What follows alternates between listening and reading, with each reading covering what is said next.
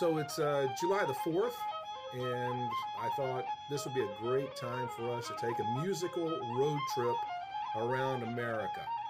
Uh, there's a lot of bands that have place names and, and things in their, their, their name, and uh, there's a lot of them that I'm I'm not going to talk about. We're we're not going to talk about the uh, Miami Sound Machine, or Black Oak, Arkansas, or the Ozark Mountain Daredevils, or the Ohio Players.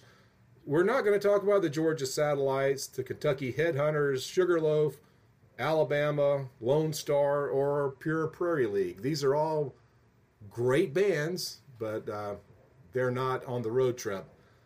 However, there are five really great bands that all have names that are uh, based in America geography, and we're going to talk about those as we go on a road trip. Uh, and my brother is along, which is going to be great. So uh, stand by, and this version of the Eclectic Monk is all about bands from America for the 4th of July. Be right back.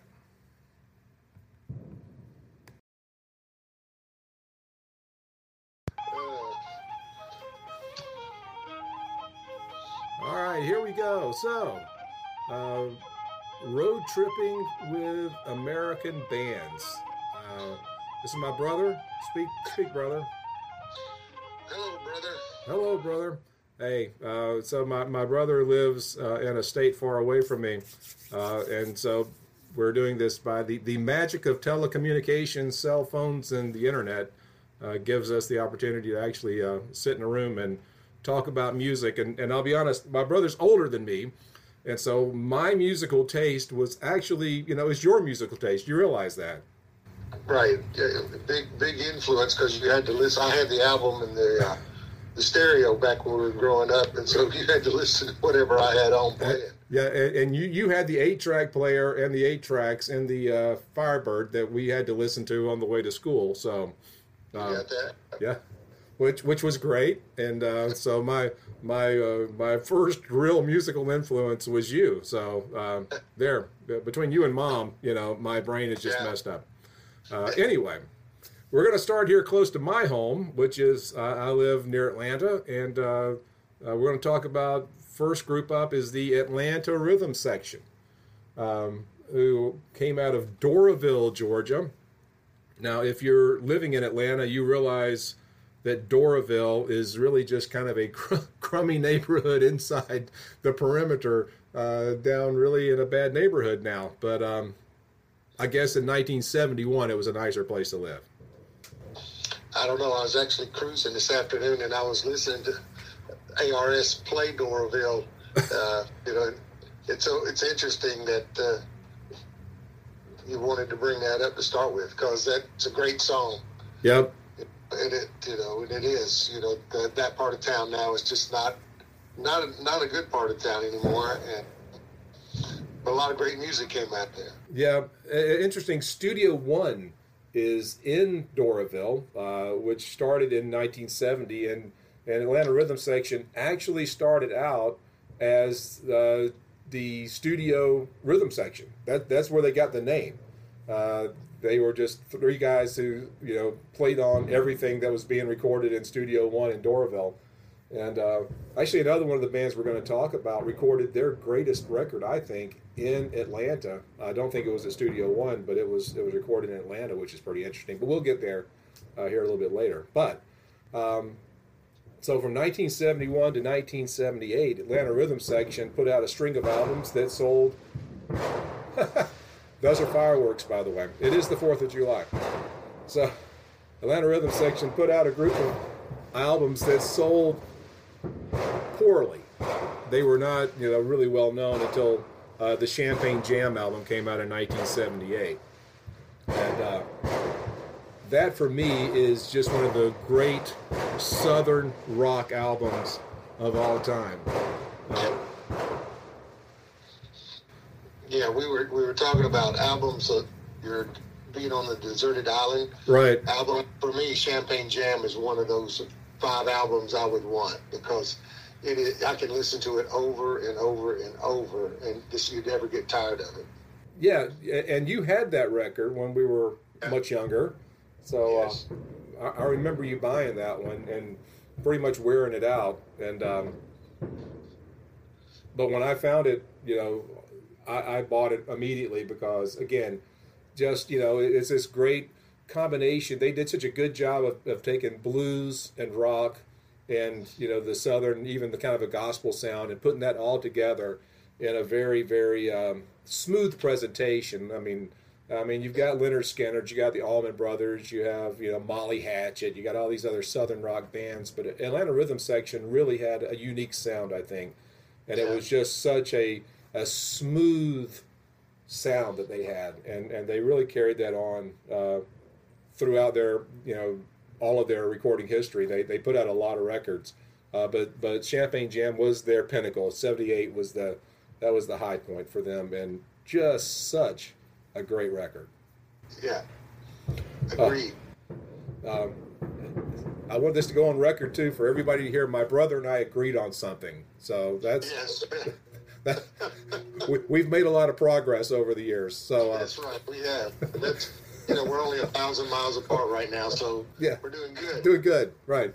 Yeah. Uh, well, let's move up the East Coast to another place, uh, a place called Boston, and uh, of course, Boston was one of those bands that that came out uh, in the late '70s. Uh, their their first album, released in 1976, uh, is one of the biggest selling debut albums of all time.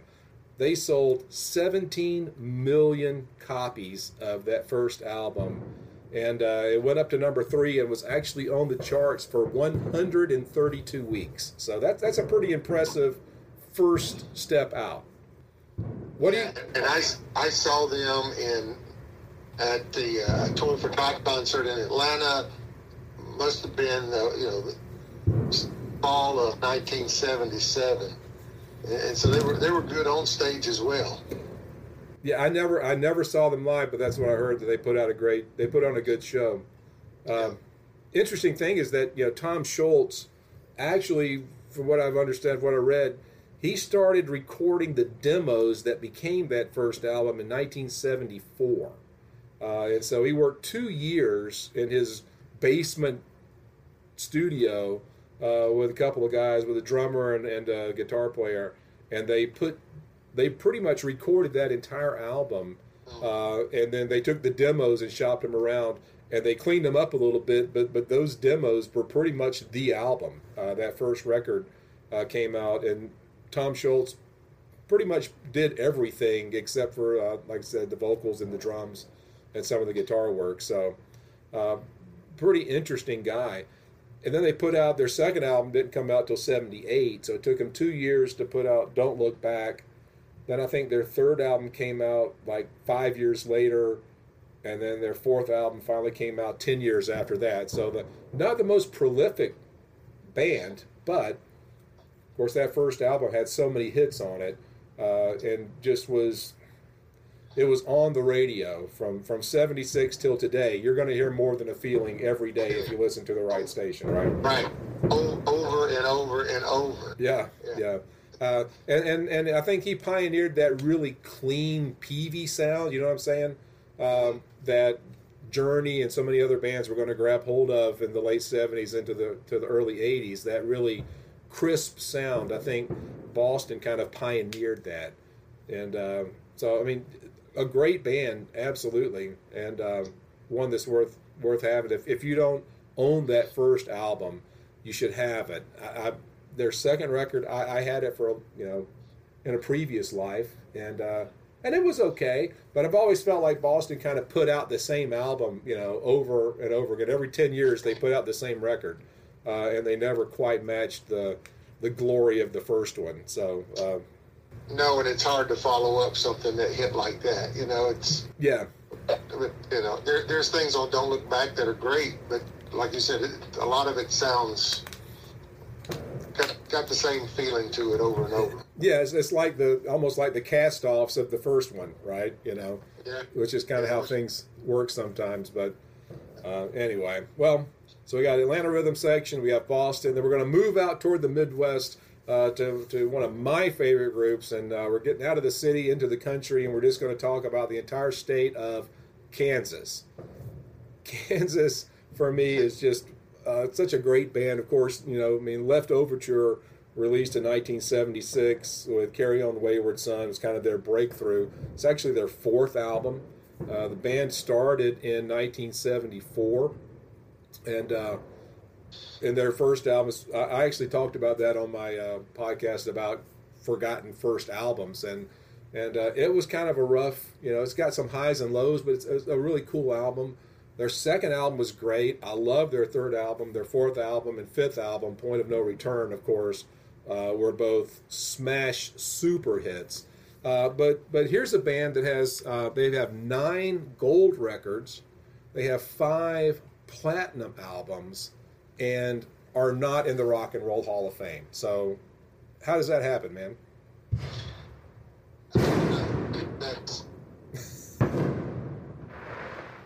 You got some good fireworks.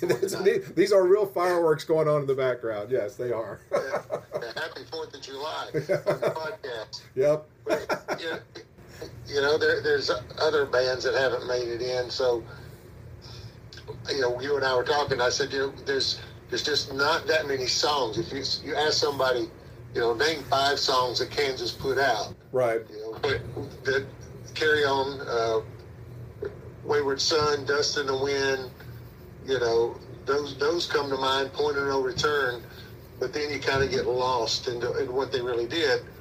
Uh, except, as we talked about, you know, when you're in the 70s, you listen to the whole album. Right. And you listen, you listen to the both sides of the album, and you listen to it over and over and over, and, and that's where you you just you know discovered that great music and, and the depth of the, the band music. So you know, maybe one day they'll uh, they'll get recognized for you know for being one of those great mid '70 bands and, and get into the Rock and Roll Hall of Fame, which is about mm, you know 60 miles north of where I'm sitting right now.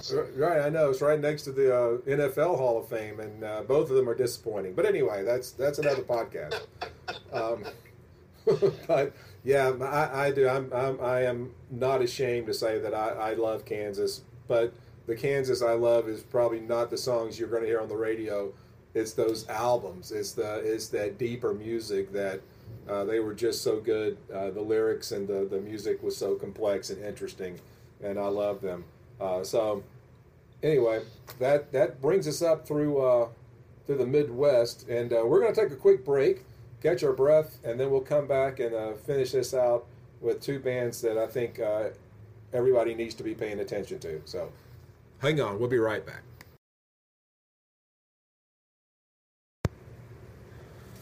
Well, we're back. Um, I'm here. This is the Eclectic Monk. I'm here with my brother who is in uh, the great state of Ohio, and I am not. And um, we were just in Kansas, uh, and we're going to head up north just a little bit from there to uh, another great American city called Chicago. And um, one of the reasons I wanted my brother on this call on this podcast is because Chicago, I know, is like his favorite band of all time. So uh, forever, forever and ever, yes. So tell us all about Chicago, my friend. Ah, man, talk about a prolific group. Just uh, incredible uh, songs, incredible albums. The, the, the, catalog just goes on and on and on. Yeah. You know, kicked off, kicked off in 1969 they're still recording and still playing today, even though it's not uh, not the original group. There's still two or three of the original members with them, right? But just uh, prolific. Actually, they have 37 albums released to date. 37. 37. 37, according to Wikipedia. Now, and that's I, I, I rest on them. But yes, thirty. They, uh, Chicago thirty-seven came out in 2019. Yeah. and they've never done anything better than their second album. Okay. but see, I, am with you. I, I love Chicago too. I mean, they are a big time ballad band, and uh, yep. Terry Kath was just on fire, and that coming into his prime uh, on that album. But you know, I back up one, and I, I really love the first album, Chicago Transit Authority. Right. Uh, it's got a lot of good stuff on it as well. It does. It does. So, you know, and you know, it is But but as far as start to finish, Chicago Two is hard to beat. That as we were talking about desert island albums, and that for me yeah. is one of those that uh, if I could only have five records to listen to, Chicago Two is one of those records because you got four sides, and and, and all four sides are a little bit different, you know.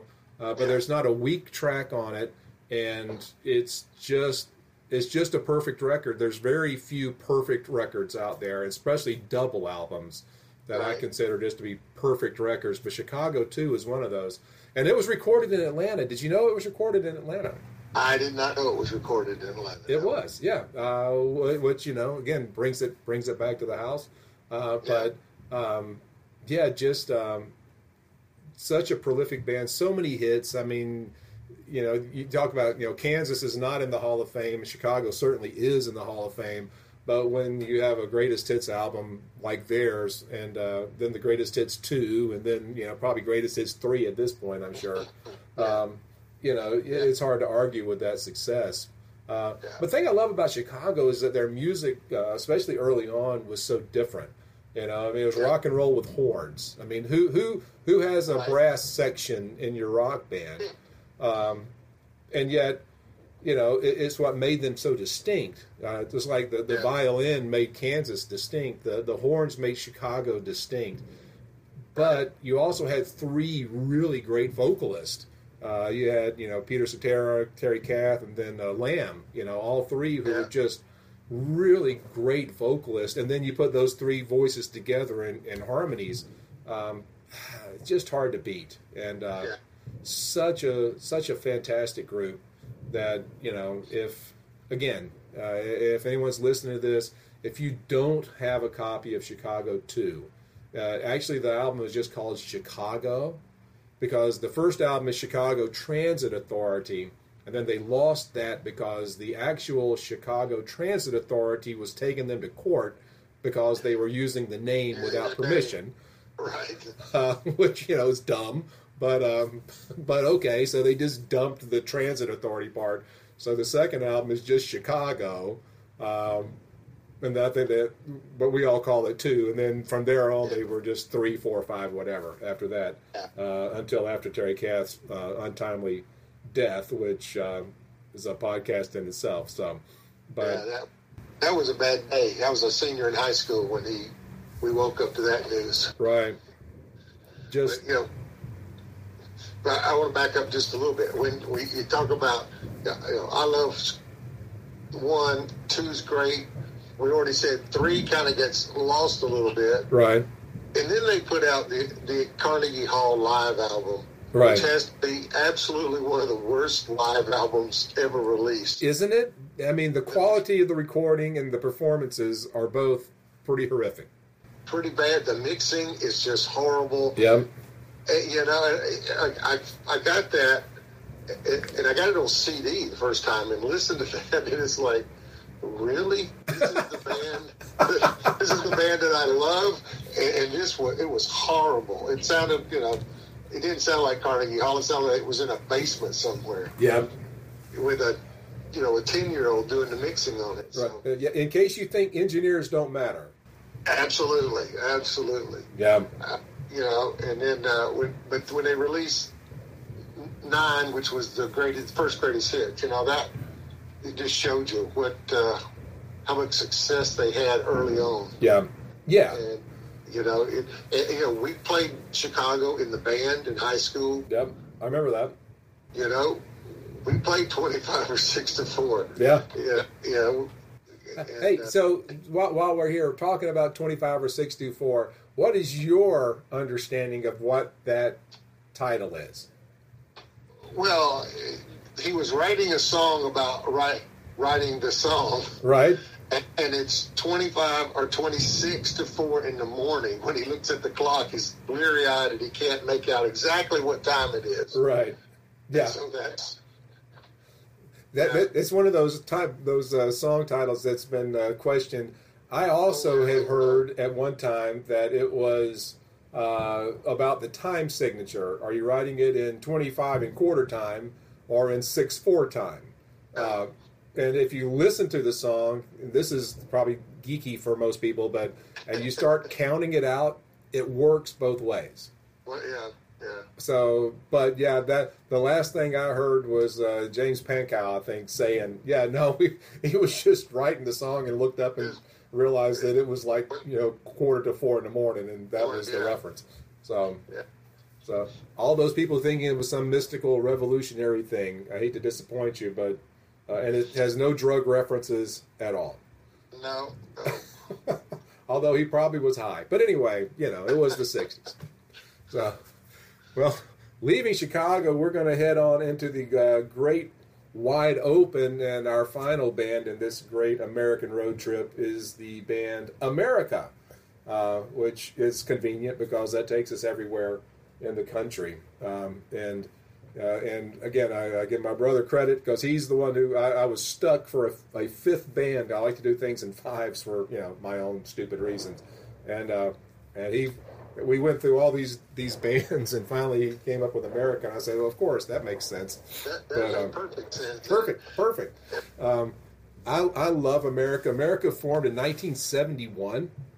It was three kids actually living in London, and they were all Air Force kids. They were living on the Air Force base in London, and uh, got to know each other in school, and, and that's where um, where they they got together and uh, eventually recorded uh, their first album released in 71 which i think is just one of the great folk rock albums of all time. Uh, it's got you know horse with no name of course a great song uh, and it's got i need you but but really that's another one of those albums that if you listen to the album there's just so many good songs and and listening to those guys uh, they did stuff with acoustic guitars that nobody had ever really done before uh, where Mean, you got three guys playing acoustic guitar harmonies right you got they're playing different parts at the same time and and it just creates this this really full uh, orchestral sound almost uh,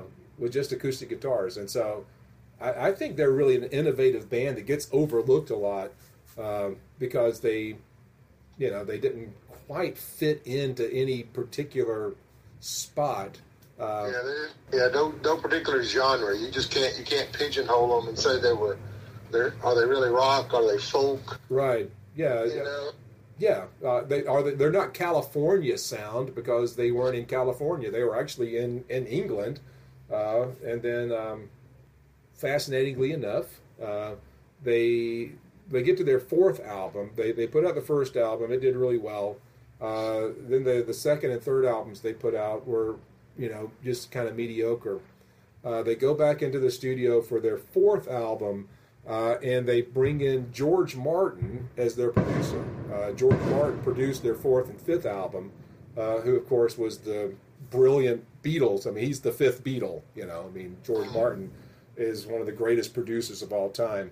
And so in those sessions, you get Tin Man, uh, you get uh, Lonely People, you get you know Sister Golden Hair. Uh, George Martin is behind those those great songs. That again, I mean, I think I heard Sister Golden Hair twice yesterday on Sirius XM. So you know, I mean, America is one of those bands that's that is in the national consciousness. They're in our our you know it's part of the soundtrack of our lives, especially those of us who are um, aging a little bit. Uh, Yeah, those, those, those of us that you know had you know we had our teeth in the seventies, right? yes, yes, we did, we did. Uh, yeah, uh, uh, and and you know I. I, I and of course all of these bands are are 70s bands I, are, are 60s actually chicago started in 69 Right. Uh, but you know, there's just to me, there's not a decade in music that can touch the 1970s. Uh, when you look at this, I mean, we've got everything from uh, southern rock to prog rock to jazz rock to folk rock to uh, synth rock almost with Boston, and it's all in that same 10 year period of time. It's just Yeah. amazing.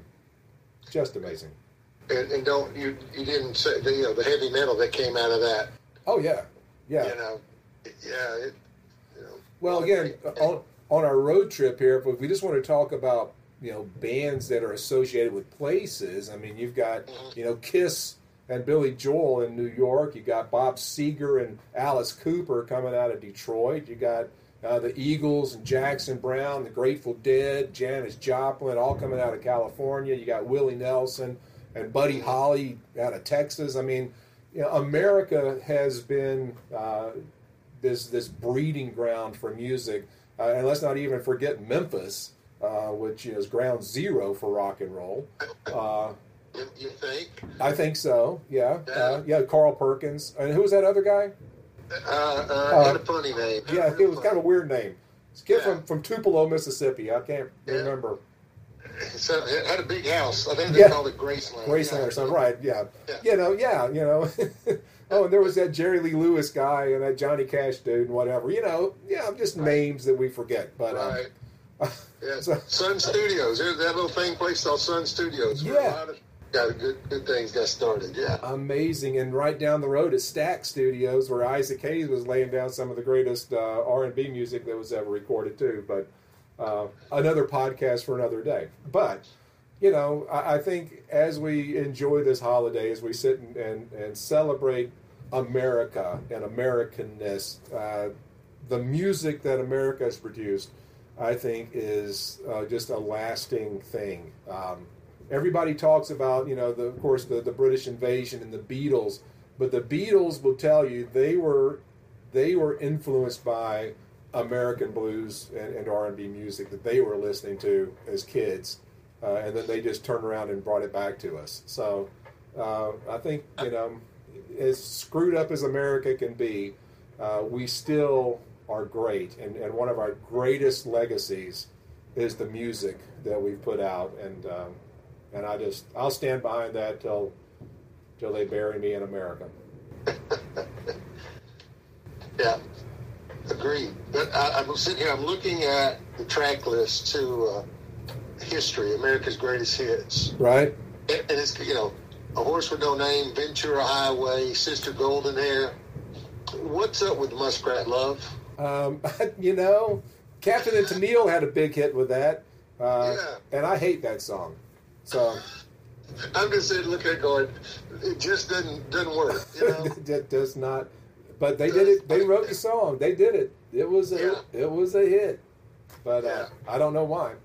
it's just like, what were they smoking that day? That's what I want to know. Now, come on.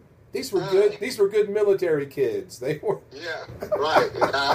I, I'm one of them good military guys, and I know what was going on in the military back in the 70s. Yes. And, uh, Uh, we won't go there. Wink, wink, nudge, nudge. So Right. anyway, oh, that's fantastic.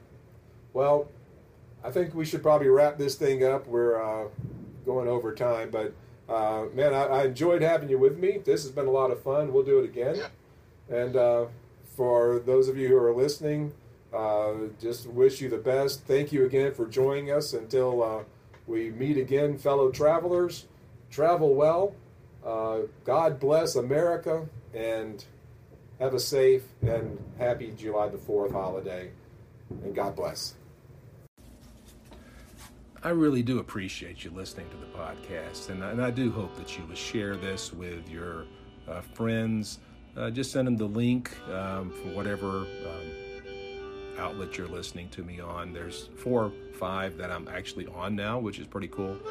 Um, if there's a place on your app to like this, I'd appreciate it. If there's a place to rate it, that'd be great. Uh, if you have feedback for me, uh, if you know me, just send me a text. Uh, if you don't know me, you can go to theeclecticmonk.com and you'll find in the contact there's an email. I would love to have your email address. I would love to get to know you. I would love to share um, my adventure with you. And so, again, I, I appreciate you, uh, fellow travelers, all nine of you. If you are one of the nine, hold up your hand and uh, know that you are sincerely appreciated and loved. Till we meet again, have a great day and God bless you.